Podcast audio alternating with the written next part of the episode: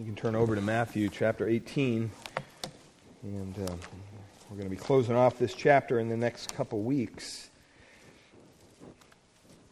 As you know, we've been dealing with the childlikeness of the believer and how, as believers, Christ really relates to us as His children. And we saw that in the first couple verses there of chapter 18, where it talks about us coming into the kingdom as children, and then we have to be protected as children. We need to be provided for as children and disciplined as children. And we've looked at those over the last several weeks, and now we come to the topic of when you are sinned against and you go to them, and they repent, and they are willing to ask your forgiveness. And it seems like this, the way the Lord laid it out works. You went to Him one-on-one, or her one-on-one, and if they didn't listen, you took two more, and then you took the church, and it all panned out. It has a, creates a kind of a question in your mind. And some of you may have been thinking the last couple of weeks, well, yeah, you say that's the way to do it, but you don't know the person I'm dealing with. The nature of forgiveness itself is probably one of the most profound aspects, you might say, of grace itself, of the reconciling factor of grace. Forgiveness is never easy, is it? It's hard. It's probably one of the most difficult things in the world to do. Because forgiveness means this. Forgiveness means that the forgiving person, as this innocent one, resolves his own wrath over the sin of the guilty one and lets the guilty one go free. That's what forgiveness is. To forgive means that one genuinely loves somebody. And that love can move beyond the issue to the person. And you care more about the person than about what he's done or she has done. Let me tell you, forgiveness, there's a power, there's a force that's behind the aspect of forgiveness. When we forgive people, when we're willing to forgive people, there's a sense of empowerment, I think, that God brings into our lives. Forgiveness frees the person for the options of living. And when we refuse to forgive, when we downplay forgiveness, it really limits the offender, but it also holds the guilty under one's thumb. Now, I don't know if you're like me, but have you ever wished you could rewind the tape on life and say something maybe a little differently than what you said? You've been in those situations, I'm sure. Have you ever wished you could just hit the, you might call it the reset button for your day or your week or your month? Sometimes we just kind of, we want to reboot. You know, we want to, you know, I think on the PC it's what? Control-Alt-Delete, right? I mean, I use Macs now, so I don't have that problem anymore. But those of you still enslaved to the PC, you know what I'm talking about.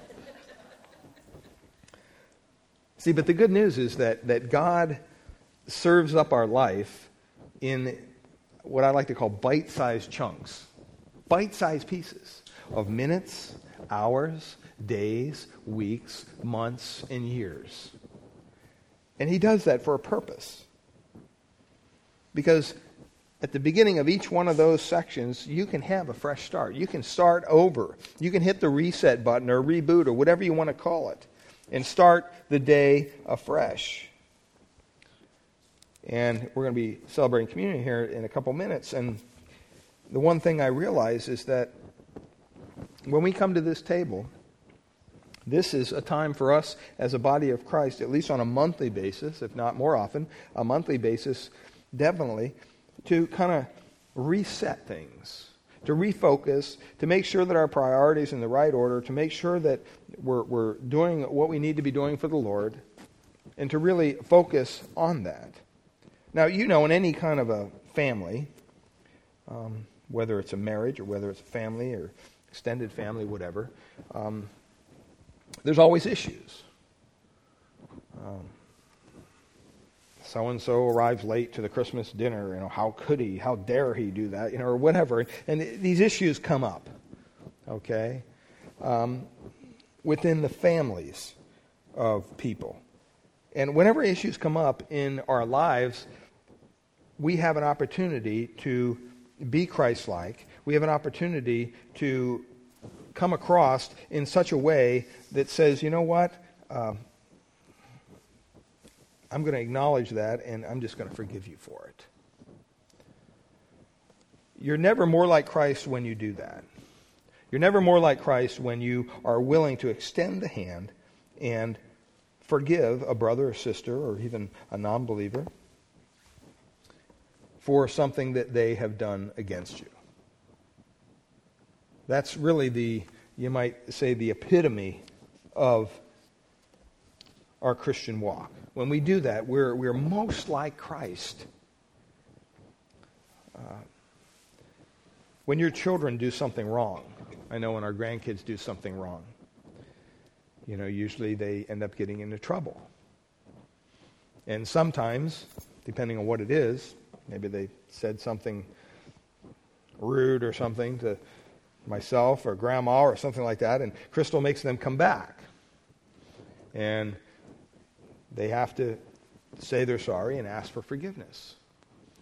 And they have to know why they're asking that. It's not just, oh, we go ask Grandpa for forgiveness. Okay, Grandpa, do you forgive me? Yeah, I forgive you. No, and it's heart-wrenching, okay, for me anyway. You know, and I kind of like to downplay, well, you know, it wasn't anything. Crystal, don't worry about it. But see, she's trying to teach her kids certain principles, and so I have to go along with this.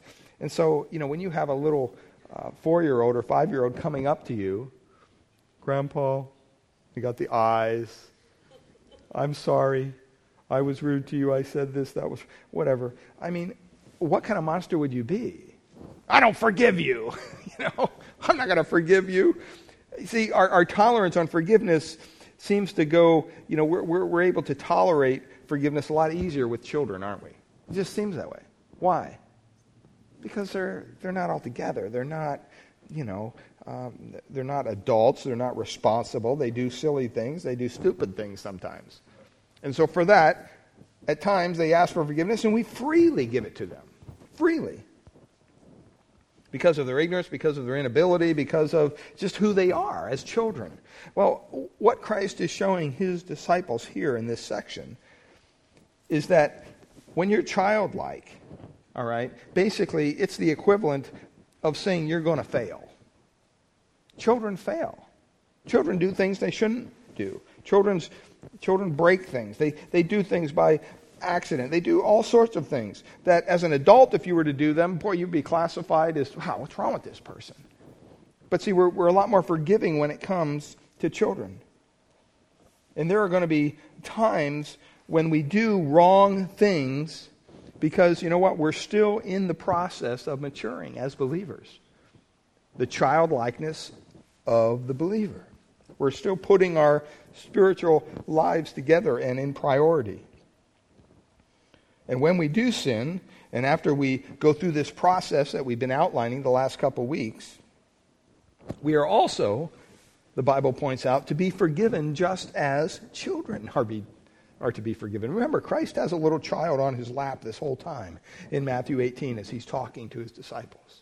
And he's using that child as a prop. He's using that child as an example of innocence and just of childlikeness. And he says, you have to be like this child if you want to come into my kingdom, and you've got to be protected like this child. You have to be disciplined like this child, but you also have to be willing to forgive. Now, people can hold grudges rather easily against adults, but it's very abnormal for someone to hold a grudge against a child. It just is. I've never heard of that, really. That would be really odd. You would really have to do something horrible as a child to have your parents hold that grudge against you for the rest of your life, especially when you're just a little, 2, 3, 4-year-old. That just doesn't happen. And we tend to forgive children readily. But when it comes to our adulthood, all of a sudden somebody does something wrong against us, what happens? Boy, our defenses kick in. And we don't go there as easy to the area of forgiveness. But it's a great virtue. It's a virtue that Christ manifested over and over and over again in his life. And it's necessary if you're going to show love to people, if you're going to have any kind of meaning relationship with anybody, forgiveness has to be a constant in that relationship.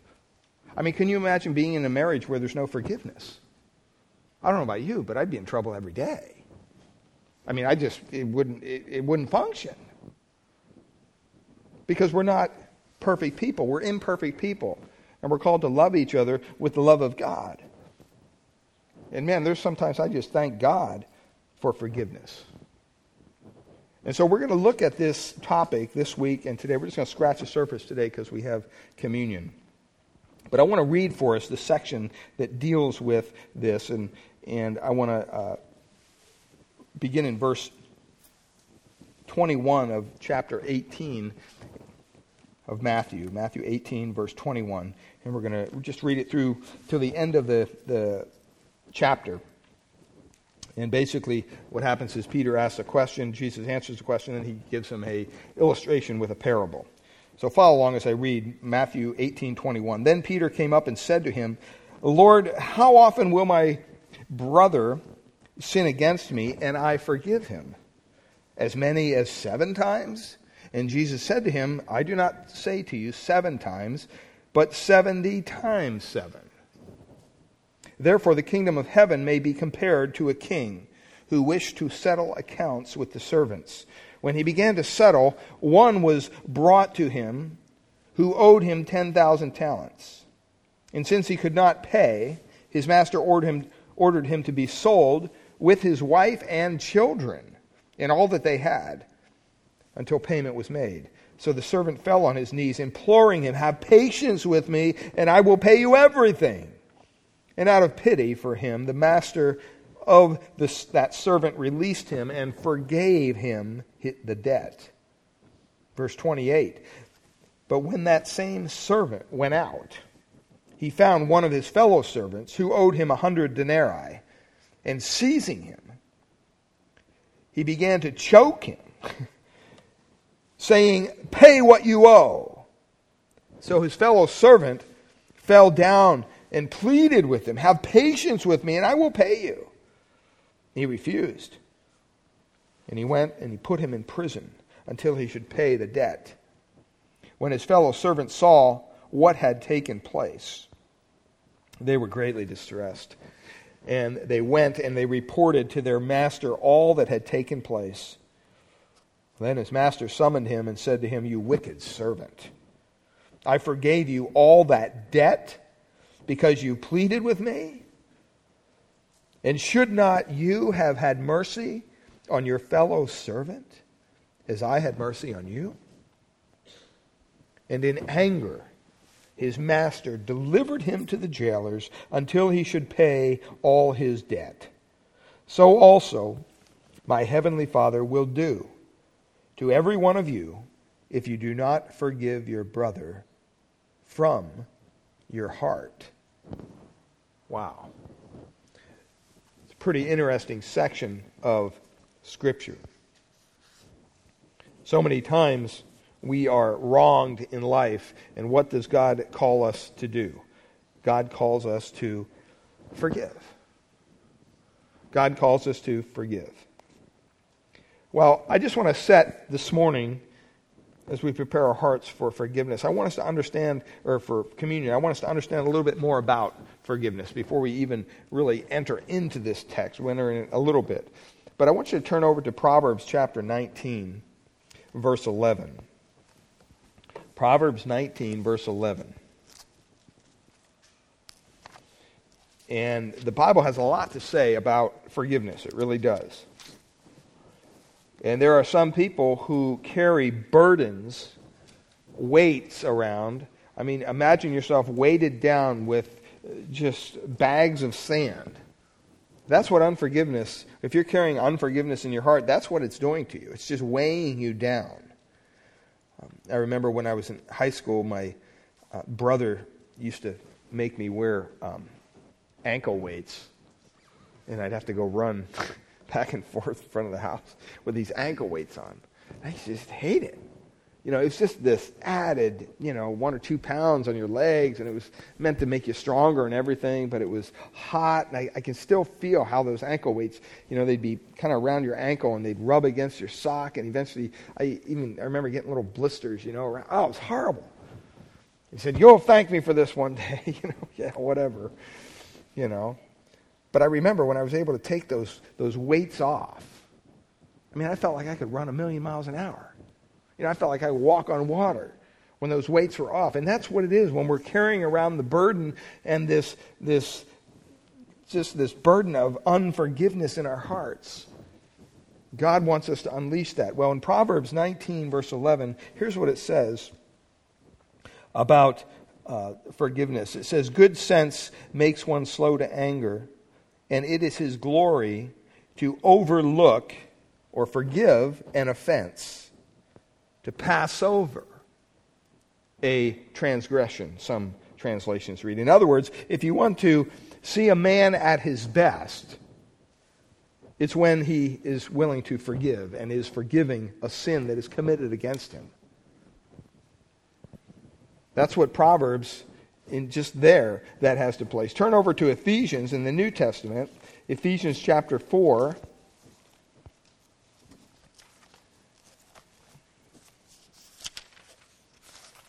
This kind of Paul really outlines for us as Christians that we should, forgiveness should be part of our whole life. He's talking about the whole new life from 17 down in Ephesians chapter 4. But look at all the way down in verse 32. He just gets done telling him, don't talk with bitterness or wrath and anger and clamor and all that. Guard your speech. And then he says in verse 32, he says, "Be kind to one another, tender-hearted." And what's it say next? "Forgiving one another." And then I love this phrase at the end of this verse, because it's just so convicting. As what? As God in Christ forgave who? Forgave you. The idea is, you know what? When somebody does something wrong against you, we don't attack that person. You don't make yourself out to be some self-righteous person. "Oh, I can't believe they did this to me." That's not what we do. That's not what the Bible says we do. The Bible says that, you know what? Just as we've been reading in Matthew, you go to them, you explain the situation, whatever, and when it comes to a point in time where, you know what, they're really acknowledging this or not. But if they acknowledge it, it's great, because then you have reconciliation. Right? But even if there's no reconciliation in a relationship, the worst thing you can do is hold a grudge. The worst thing you can do is hold a grudge. I always tell people, you know what? This person you're talking to me about right now that we've just talked 30 minutes about, and you're all worked up and your blood pressure's going through the roof and you're just, you're all upset at how this person's treated you, whatever. I wonder what they're doing right now. They're probably out playing golf. They're probably just at work, having a good time. They're not thinking of you. And here you are, man, you're just so tight about this, and you need to let it go. See, but our flesh kicks in and we feel, well, no, we have the right, and we demand this. No. If it works out, you go to them and they repent. Hey, great. Then there's reconciliation in the relationship. But it says here that we are to forgive one another, especially in the body of Christ, beloved. When we can't forgive a brother or sister in Christ, stop and think about it. We are in direct violation of what God says us that we should be doing right here in this verse. And we're to do it as God in Christ forgave you. Did you deserve to be forgiven? Are you going to tell me that, oh yeah, I deserve salvation, when the Bible says that we've all sinned and fall short of the glory of God, that there's none righteous, no, not one, that at the proper time Christ died for us, even though we were yet what? Still sinners, the Bible says? Aren't you glad that you're part of a salvation program where God says, you know what, you don't have to get cleaned up for me to save you. I mean, think what it would be like if God said, hey, salvation's over here, and if you can make it over here, if you can get yourself clean enough to enter into my presence, well, then you'll be saved. There's a lot of religions like that. Most religions are like that in the world. I grew up in one. All your life, basically, what are you doing? You're trying to earn your way. You're trying to do stuff so that God will love you more. And sometimes when we're saved out of such a religion like that, I think sometimes we carry that over to our current Christian walk. Because it's a hard thing to get out of our head. I remember when I first became a Christian that, you know, I just felt like I needed to do stuff. So I just got busy doing stuff. And that's good. You should be busy for the Lord. But I mean, it had no boundaries. I mean, I would do anything. Because in my mind, I'm thinking, okay, I'm a Christian now. God died for me. Man, there's nothing I won't do for him. I got to do everything. And I remember when I was at Indiana University of Pennsylvania, my last year there, I mean, some of my studies actually suffered because I was down at the church helping the pastor do something. You know, just because they said, well, if anybody wants to come out on Thursday night to go on visitation, hey, I was there. You know, Saturday morning visitation, I was there. I didn't even know what visitation was. I was a brand new Christian. And we go around and hand out these tracts to people. Okay, fine.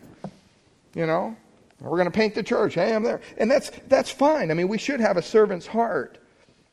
But what I'm saying is some of that came out of the idea, wow, I have to do this because I want God to love me. And that's just not what the Bible says. The Bible says that we're saved not because of our works. We're saved onto good works. God has prepared before the foundation of the world works for us to do as believers.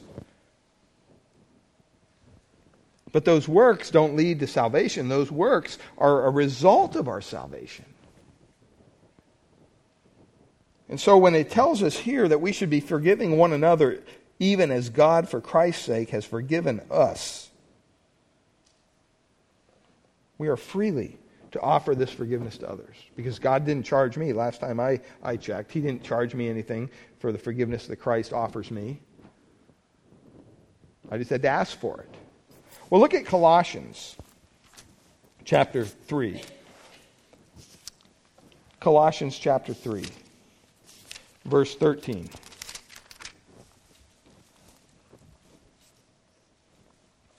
And Paul similarly told the Colossians here that is a similar, very similar verse. He's talking at verse 12 there. He says, put on then, as God's chosen ones, holy and beloved, compassionate hearts, kindness, humility, meekness, and patience. And then he says this, bearing, in verse 13, with one another. What does that kind of sounds like it's a little bit of work, right? I mean, I just don't know how I put up with that guy or that gal or whatever. That's the idea. You're bearing with them. Bearing with one another. And if one has a complaint against another, because that's going to happen in any life it does, in any family, in any marriage, and in any church. If you have a complaint against one another, what are you supposed to do?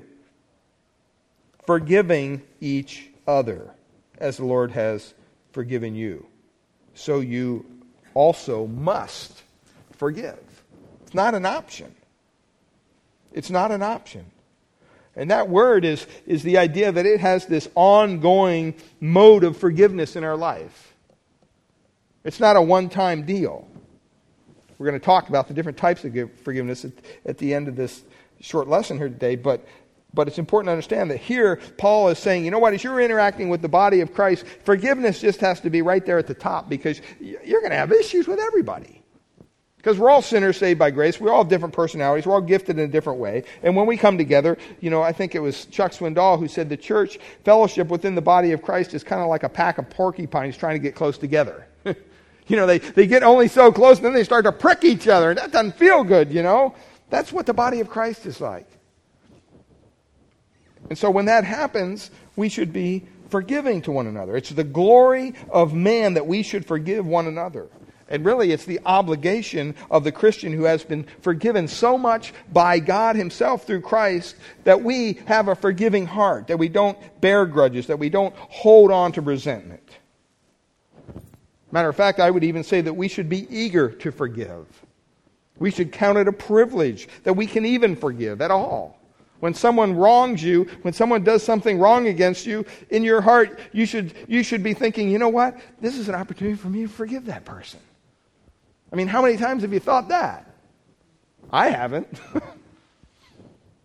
So God's worked on me a while, kind of put me through the ringer and brought me through a process, and then eventually it's like, okay, I just got to let this go. This is ridiculous. It's eating me up. Well, when we look in the Old Testament, we see several different sections where God talks about forgiveness. But I want to, before we do that, I want to really look at the context of Matthew 18 and just kind of set the stage for our study for really next week. But in verse 21, remember, they're all there and they're all talking with Jesus, probably in this home. And Jesus has a child on his lap, and he gets done teaching them about how to deal with a sinning brother within the body of Christ, within the church, within the assembly is the idea. And then Peter comes up to him. It says there in verse 21, Peter comes up, and just to kind of put it in the context here, it says, "Then Peter came up and said to him, 'Lord, how often will my brother sin against me and I forgive him?'"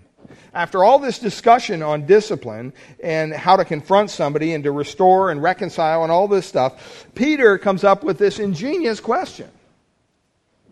A lot of times people dump on Peter, you know, they make fun of him and that kind of stuff. Peter was always asking questions, wasn't he? I mean, he was just always asking questions. Sometimes they were good questions, sometimes they were not so good questions. But there's nothing wrong with asking questions, beloved. And I think a lot of times when people don't ask questions, it just kind of, in a way, it shows their lack of a willingness to grow and to learn. But Peter asked Jesus, well, how many times he is to forgive and restore a person who has sinned or has been disciplined against, or however you want to put it. Now, the idea that Peter comes to Jesus and asks this question is really the context, you might say, of this text of Scripture. God blesses those people who ask questions when they ask the right people. And, I mean, if you were with Jesus, wouldn't you ask him questions? I wouldn't stop asking him questions. I remember one time we went out to lunch after one of the prophecy conferences, and Hassan was with us, and David Hawking, and we were there at the lunch, and I think it was just the two of us, and Hassan just kept on asking him questions. I mean, one question after the other. Finally, David Hawking just said, "Are you Jewish or what?" He goes, "You asked too many questions, you know," because he was trying to eat, and he couldn't eat because he kept on asking him question after question. It was funny. He goes, you must be Jewish, because that's what... You know, if you know anything about Jewish people, these are always asking you questions. They're always kind of provoking the conversation. And in effect here, that's what Peter's doing. He wants to ask Christ this question because it's on his heart. Maybe it was on the heart of the other ones, but they didn't have the boldness to ask. So he says, "Look, Lord, okay, let's say we go after this guy and we restore him as our brother. Okay, we got the reconciliation, we got everything. But you know what? It happens again. He sins again. Does this forgiveness that you're talking about here, does this have a limit?" That's his question, isn't it? I mean, after it happens again and again and again, do you finally say, "Look, pal, I'm not going to forgive you anymore"? That's the question. At what point does our forgiveness run out? That's what Peter wants to know.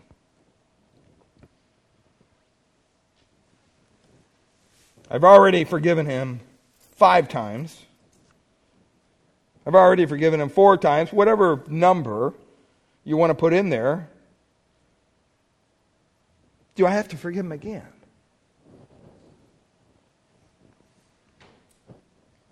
And so he says, "How often, Lord, will my brother sin against me and I forgive him? Till 7 times? As many as 7 times? Now, when Peter asks if it's 7 times, he's asking is there a limit on forgiveness? That's what he's saying. And in their culture, in the Old Testament, you can go through in different verses, it points out simply that in the Jewish culture, they were to forgive one another 3 times, up to 3 times. But if somebody did something to you again, a 4th time, you didn't have to forgive them after that. And they pull that out of a scripture in the Old Testament. And we're not going to get all that today. We'll touch on that next week. But they really wanted to know, Peter wanted to know, where's the limit? Now, look at what he says here. He says, how often will my brother sin, what's it say? Against who? Against me, right? That's what Peter's asking.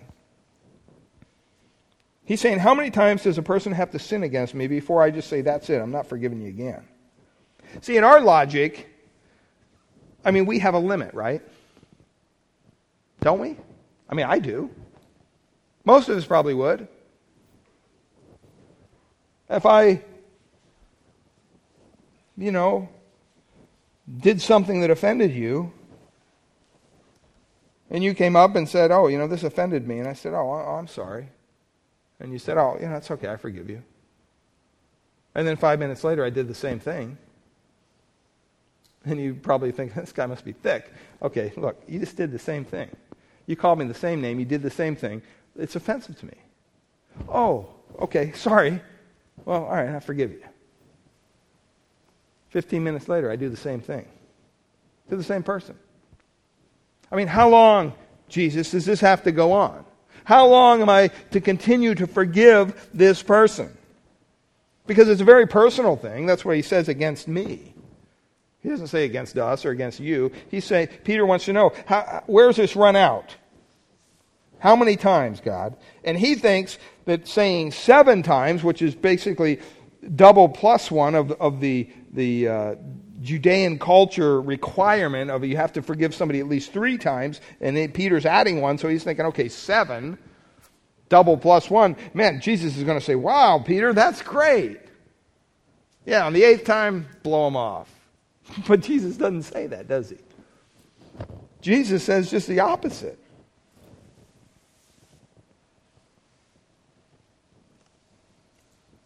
He says something that just kind of doesn't set well with us.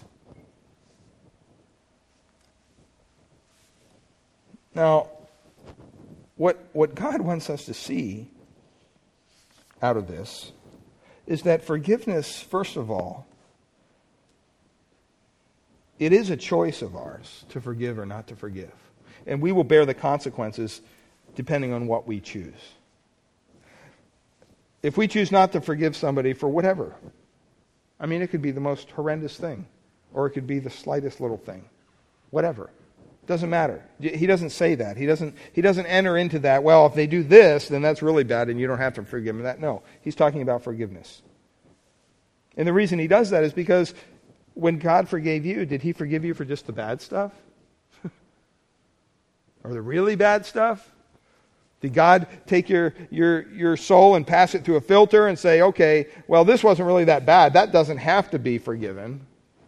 Well, this is really bad. I'll forgive that, or I'm not going to forgive that. I'll forgive this little thing. He didn't do that.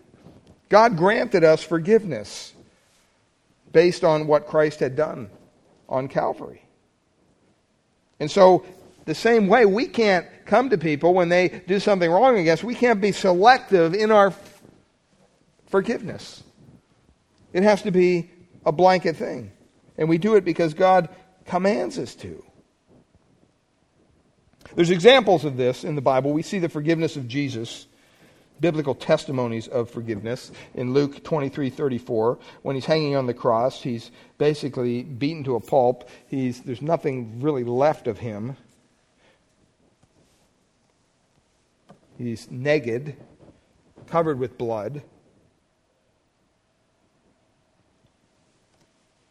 crown of thorns smashed into his forehead, into his brow, hammered nails through his hands and through his feet.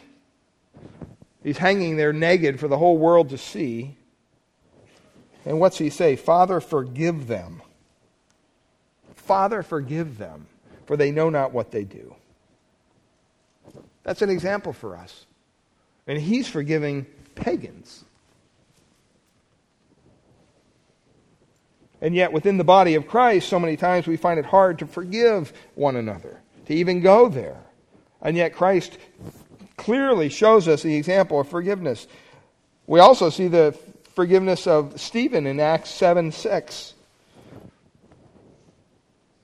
As Stephen was pushed off a ledge and crushed beneath these stones as they stoned him for his stand for Christ, he said in Acts 7:60, he said this, Lord, lay not this sin to their charge.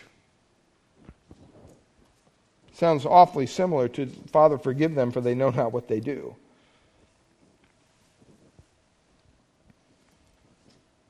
And those who were standing by watching Stephen as he died, even that of the Pharisee, the Jewish leader Saul, was standing by as they executed Stephen, who later became the Apostle Paul.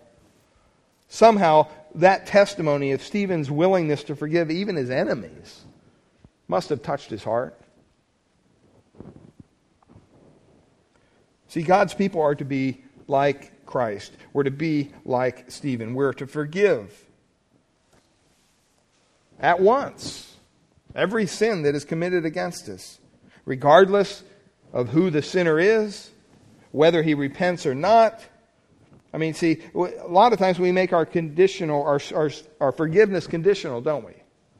Well, they never repented, so I don't have to forgive them. No. As I said earlier, we're commanded to forgive. If there's no reconciliation, there's no reconciliation. We're still commanded to forgive. And there's a practical reason for that. You can't get on with your life if you don't forgive some things. We're to hold no grudges against any person who has wronged us, no matter what they have done. And I understand that, you know what? That's throwing a big, net out there.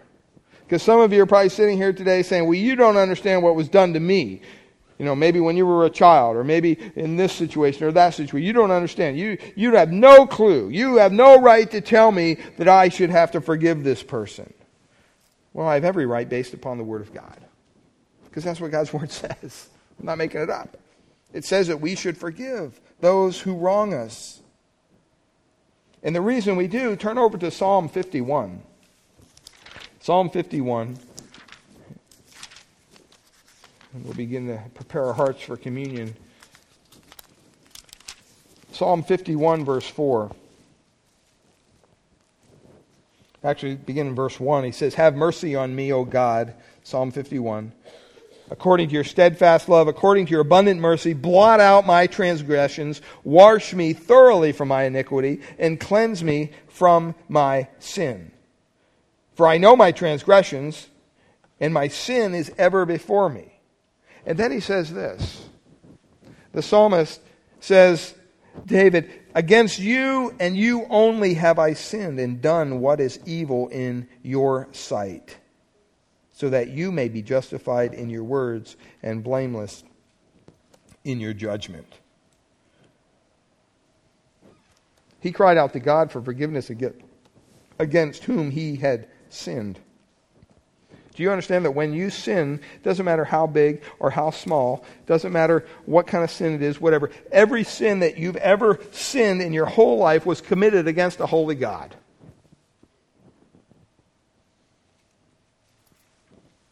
The good news is that God has forgiven every sin you've ever committed against him if you've trusted in Christ.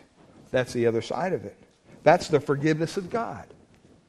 God forgives us. He models forgiveness for us. Once again, God isn't saying, oh, you have to go do this, but I don't have to.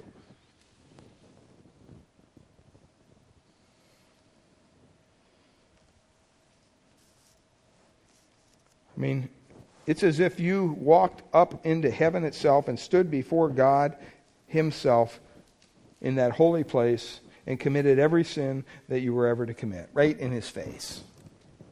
See, we don't think that way because God's not here physically with us as far as he's here spiritually, but he's not. He doesn't follow us around physically. But he sees everything that goes on. It's as if we're committing that sin right in his presence. So consider this if you have a hard time forgiving. Are you better than God? Are you better than God? You think you're better than God if you can't forgive because God forgives. I mean, we can't even see the full evil of sin. We're not omniscient like God is. God sees everything, and He is holy in every aspect. And yet, He chooses to forgive our sin through Christ. Well, let's look at two different types of forgiveness, and then we'll have our communion time. God forgives, first of all, a Christian in a judicial sense. What do I mean by that? Judicial forgiveness. Basically, judicial forgiveness occurs when you're saved. The moment you place your faith and trust in Christ, God forgives all your sins, past, present, and future. That's good to know, isn't it? Doesn't that give you a little bit of security in your relationship with Christ, with God? I mean, if God were to just say, you know what, Steve, I'm going to forgive your sins up to this point. Now, you're good with me now, but boy, if you mess up again, you're on your own. We'd all be in hell. There'd be no hope for any of us. But God forgives us judicially, a once-for-all transaction. That's how we're made justified in His sight. Justification. God imputes the righteousness of Christ on us. He puts us, He hides us in Christ's righteousness because we have none of our own. But then there's also a different kind of forgiveness, a relational or a daily kind of forgiveness. Remember, the judicial kind happens once and it covers everything, past, present, future. The daily kind of forgiveness is a forgiveness that we're instructed to do, and that's an ongoing forgiveness. It doesn't stop. Whereas the judicial kind of forgiveness is a once-for-all positional act of God, the relational forgiveness is that daily cleansing that we even receive from God on a daily basis, our sanctification. He washes us with the Word. He fills us with the Spirit. Those are the two types of forgiveness. And they're to be expressed among ourselves as well. Not just from God. God forgives us judicially and relationally, but we're to have these same kind of forgivenesses in our own lives. When a believer sins, you are to immediately, the Bible instructs us, to forgive that person in your heart. That's why it says, do it as from your heart. See, it's easy to utter those words, oh, I forgive you, and then to go away still bearing a grudge in your heart. But when you honestly and sincerely forgive someone from the heart, that resembles the judicial act on the part of God. You may not experience all the fullness of forgiveness, relationally speaking, until that person even repents of their sin and the reconciliation process begins, and it happens and it comes, those two people are back together, and there's no hindrance to their relationship.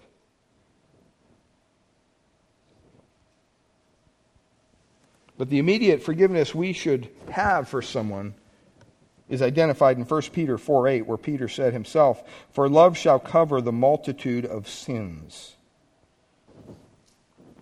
We should love our brother or sister in Christ no matter what they do to us. We should be willing to extend that hand of forgiveness, that hand of love. And then the restoration process will begin to take place. And that's what Matthew 18 is teaching us. We always forgive, and then by forgiving in our hearts, whether that person ever gets right in their own life or not is irrelevant. It's kind of like an internal forgiveness. If they don't want to deal with you, that's their problem. But you need to move on. And later on, when they restored themselves and they come to their own senses, then they realize, wow, and then the reconciliation can finally take place. But can you imagine if that person goes off and they have their issue and you have your issue and you're holding a grudge and that God speaks to that person and they come back to you and they say, you know, I just want to apologize for what I did 5 years ago or 10 years ago or whatever it is. And the words out of your mouth, you know what, I'll never forgive you for that. I can't believe you didn't come to me sooner. We just start with all that. And we just rip the wound wide open again. And it all starts over in the vicious circle. Sometimes we just need to ask God for the grace and the wisdom and the ability to say, okay, this is enough. I'm going to put an end to this right now. You know what? God, give me the forgiveness in my heart that I need toward this person. Let's move on. And that's a supernatural thing, because you know what? Both men and women can hold on to things for years. Those of you who are married, you know what I'm talking about.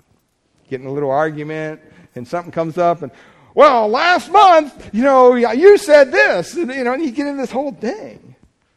I mean, wouldn't it be good just to, hey, the argument's over, you make up, you just forget the whole thing. Just wipe it from your mind. Ask God to do that. He'll do that. He'll allow you to allow each kind of section of this time that God has given us. Whether it's a minute, an hour, a day, a month, or a year, don't live it in unforgiveness. Because if you are, you're grieving the heart of God and you're ruining your own life and your own testimony before others. Isaiah 1:18 says, "Come now, let us reason together, says the Lord. Though your sins are like scarlet, they shall be as white as snow. Though they are red like crimson, they shall become like wool."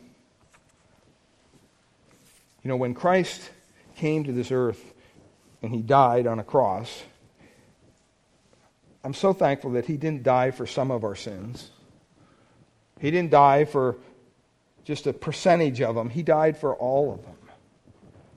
And 1 John says, as believers, that when we confess our sins, when we tell God, you know what, God, I blew it in this area or that area or whatever, it says that he is faithful and he's just to forgive us our sins and cleanse us from all unrighteousness.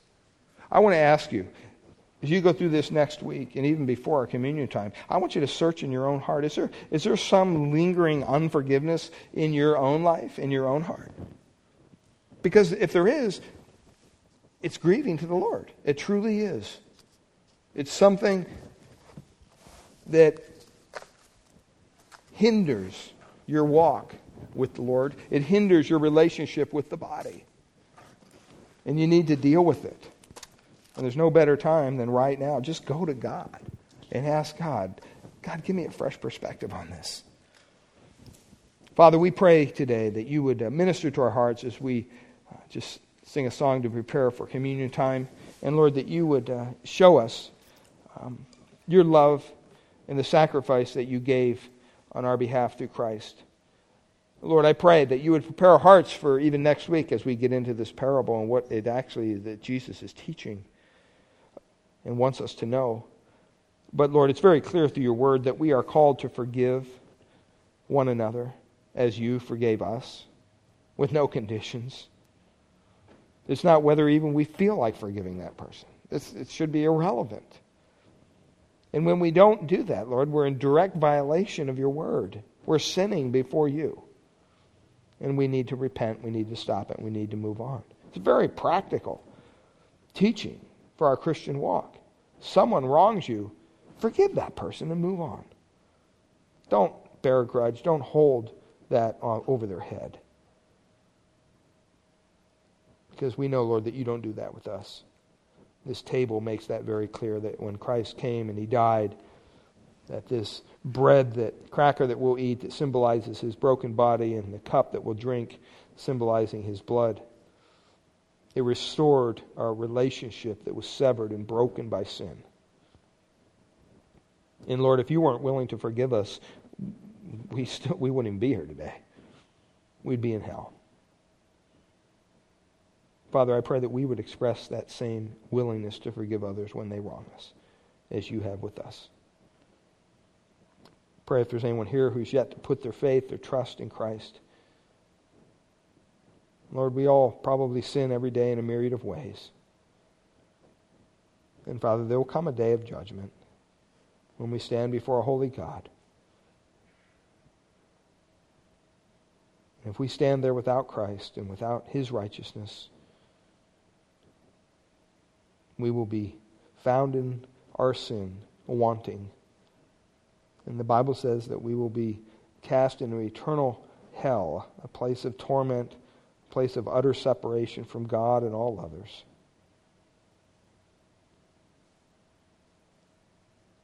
And we don't wish that on anybody. And we pray that you would draw them, those unbelieving hearts, to yourself, that you would move and work. Pray now you prepare our hearts for our communion time. We ask this in Jesus' name. Amen. Let's stand together and we'll sing this.